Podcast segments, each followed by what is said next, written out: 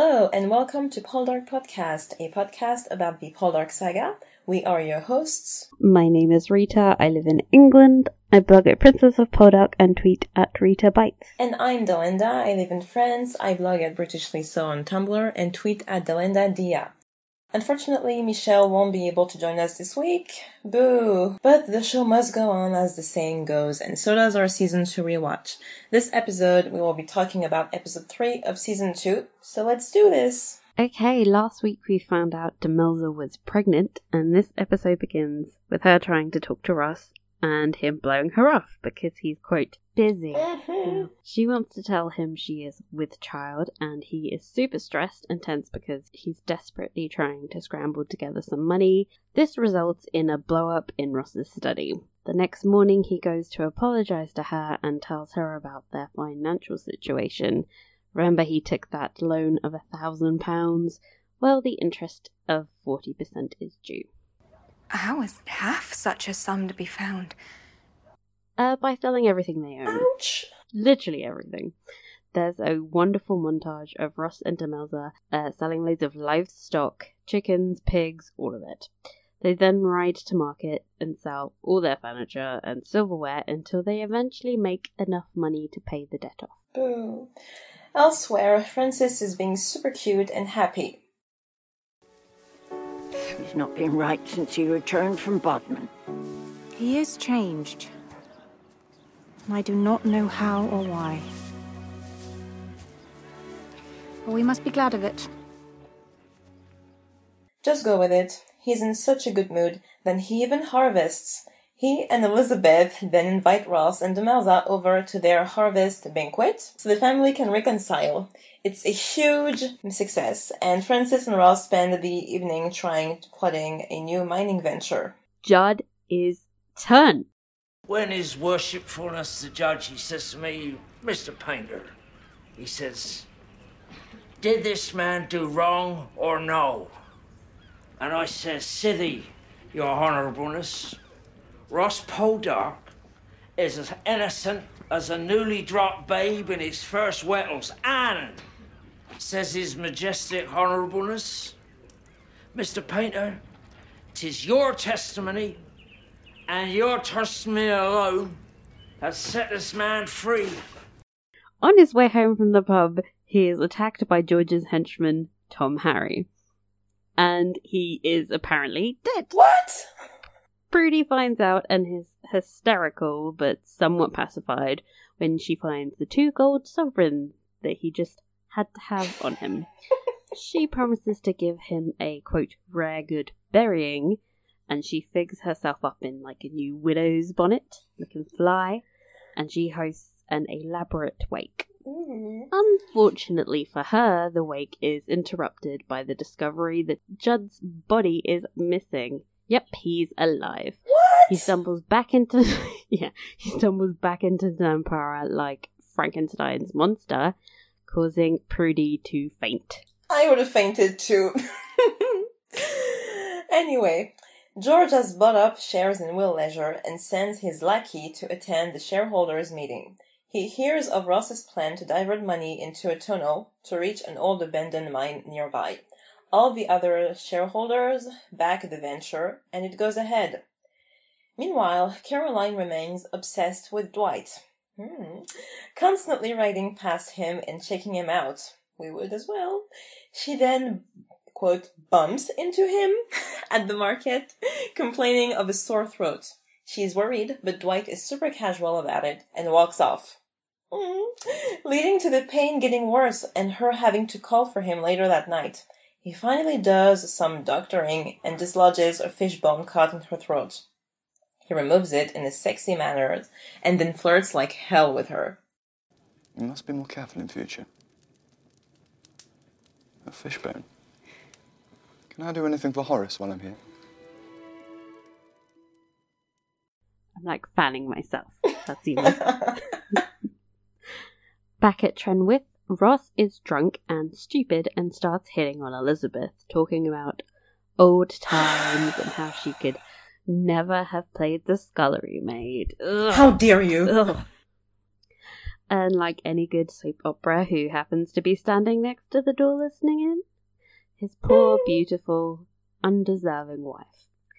In Elizabeth's defense, when Ross starts giving her the I'm about to kiss you face, she tells him to get his ass to bed. And Ross is forced to make his way up to their room, where he finds Demelza waiting up for him. What follows is a truly heartbreaking and crushing scene. You remember our last visit here? At Christmas. When you first told me you loved me. And you told me you were with child. It was different then. You were glad I was with child. We were in our first days of love.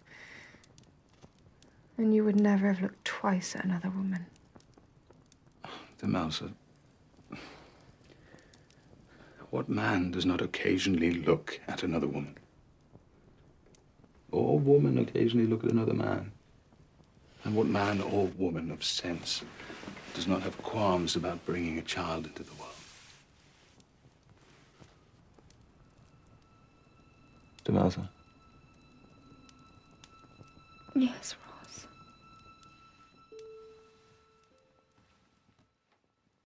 It takes Ross like 30 seconds to read the damn room and work out Demelza's pregnant. I mean, in contrast to the previous pregnancy announcement, he looks pretty shocked and slightly horrified. Uh, says he didn't want a child, but hey, it's coming then. That's different. Just what every wife longs to hear, right? I know. Anyway, he says if she can risk her heart again, so will he, and they hug. And that's the end of the episode. Ugh.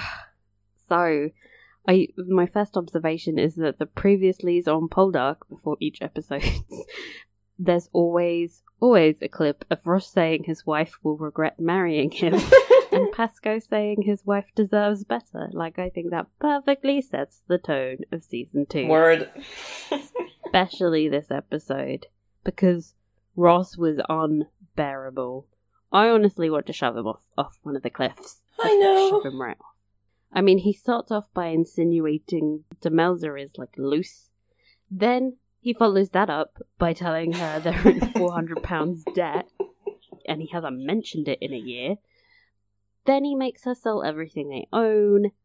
Mm, he tops it all off by hitting on and maybe potentially trying to cheat on her with Elizabeth. I just like there's no excuse good enough to explain away his actions. Like he is a fuck boy. No, there are absolutely no excuses, and uh, Michelle actually agrees with you. Um, she thought it was uh, much worse watching this episode this time around for our rewatch, and uh, because where in the hell did the grateful I've been spared my life even though I should have had my ass strung up on a gibbet man from last week? Miserable thoughts. He's gone. He's. However, Michelle thought that there was one moment that made her wilt a little bit, which was when Demelza pulls him into her arm after he's learned of the baby, and then the camera focuses on the expression on his face as they hug, because the dude managed to fill his eyes with tears before he squeezed the den- them shut, and we went to black. Again, Aidan Turner, your waterworks, you with mighty strong son. Yeah, because you know Michelle is still head over heels with Aidan, even though we all want to strangle. Yeah, we all want to strangle Ross, but Aidan, you know, not so much. Uh, I thought uh, it seemed like uh, two. We had two different Rosses compared when you compare when you watch the series one finale and the first two episodes when we saw him as a loving husband and he was clearly distraught at the idea of losing his wife. We saw during the trial uh, at some point he realized that he, he could actually die when he asked his lawyer uh, if he was going to be able to say goodbye. And uh, it's like there's been no episode between the end of 107 when he was upset with Demelza after what happened uh, with Francis and uh, 203 when the real uh, effery and emotional cheating started to happen. It's like he has split personalities. Some Mm. like some episodes he's wonderful, Mm. and then the next episode he'll just be a complete dick. I like, know. "What? Where did this come from? Unfortunately for us, the Dick is in charge for most of season two. Almost everything he does is awful. oh.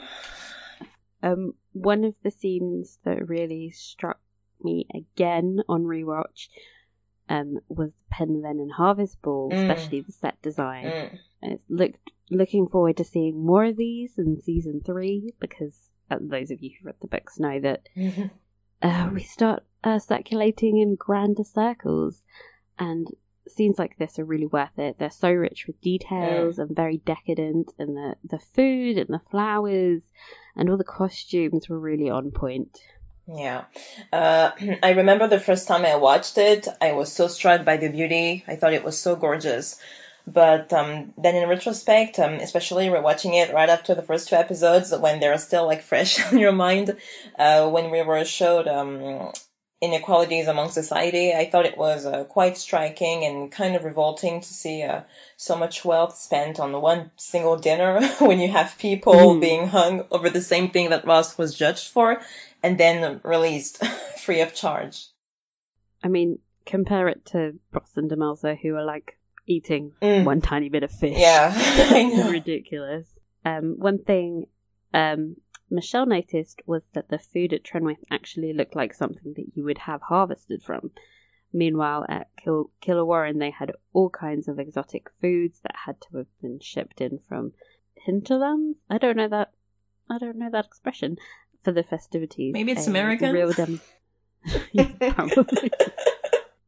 a real demonstration of the strata existing within the upper class.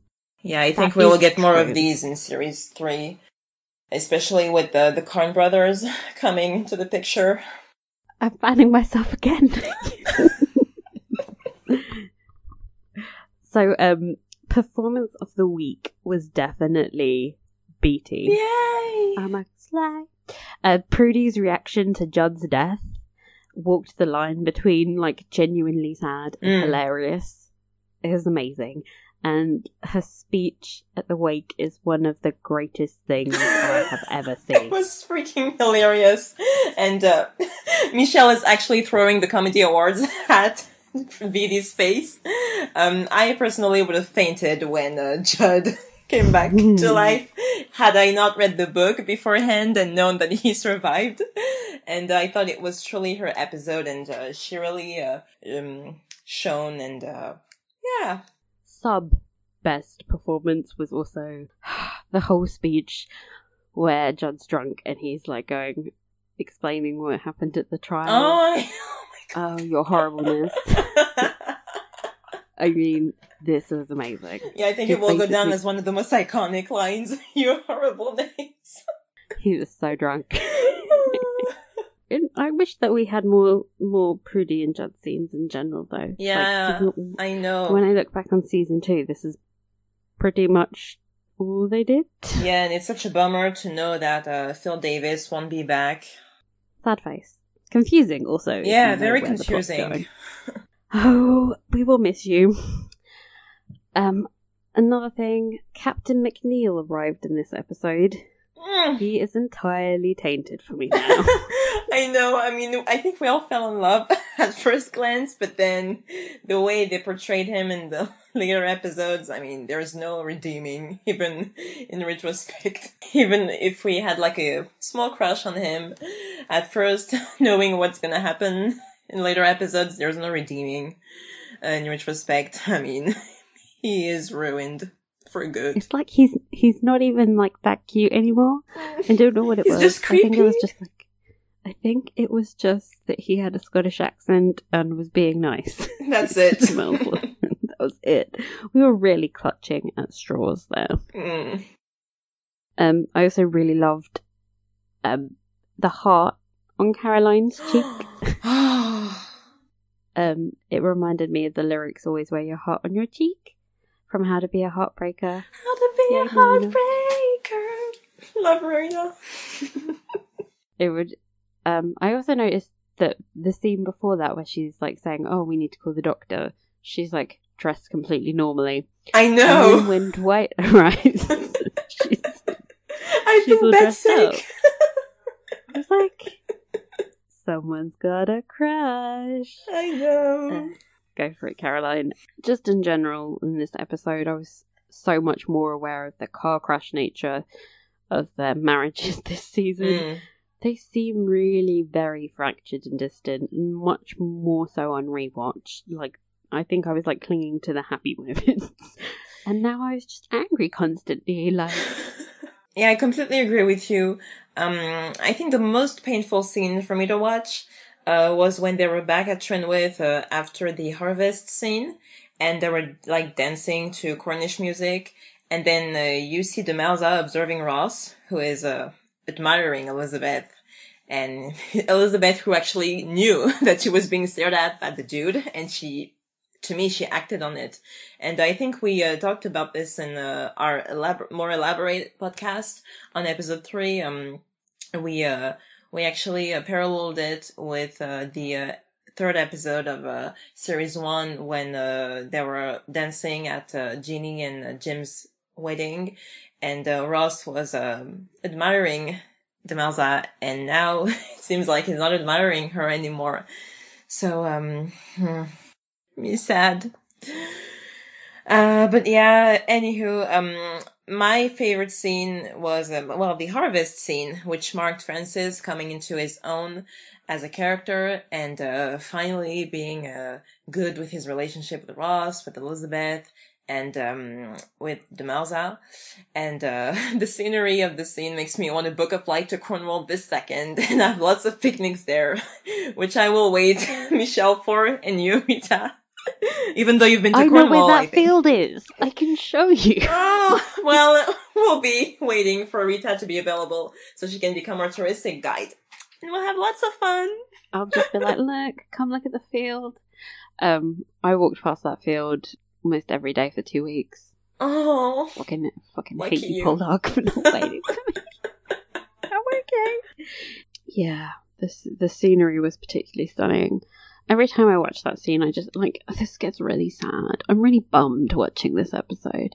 It was just sadness from beginning to end, except for Prudie and Judd. And that is it from our podcast on episode three. We will be back later in the week with our rewatch of episode four, so be sure to send in any questions or responses on the subject either at the blog, poldarkpodcast.tumblr.com or tweet us at poldarkpodcast and we will read them out on the podcast. And we'll see you guys soon. Thanks, guys. Bye bye.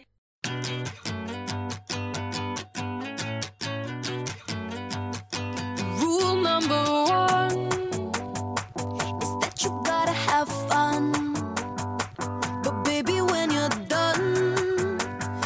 gotta be the first to run.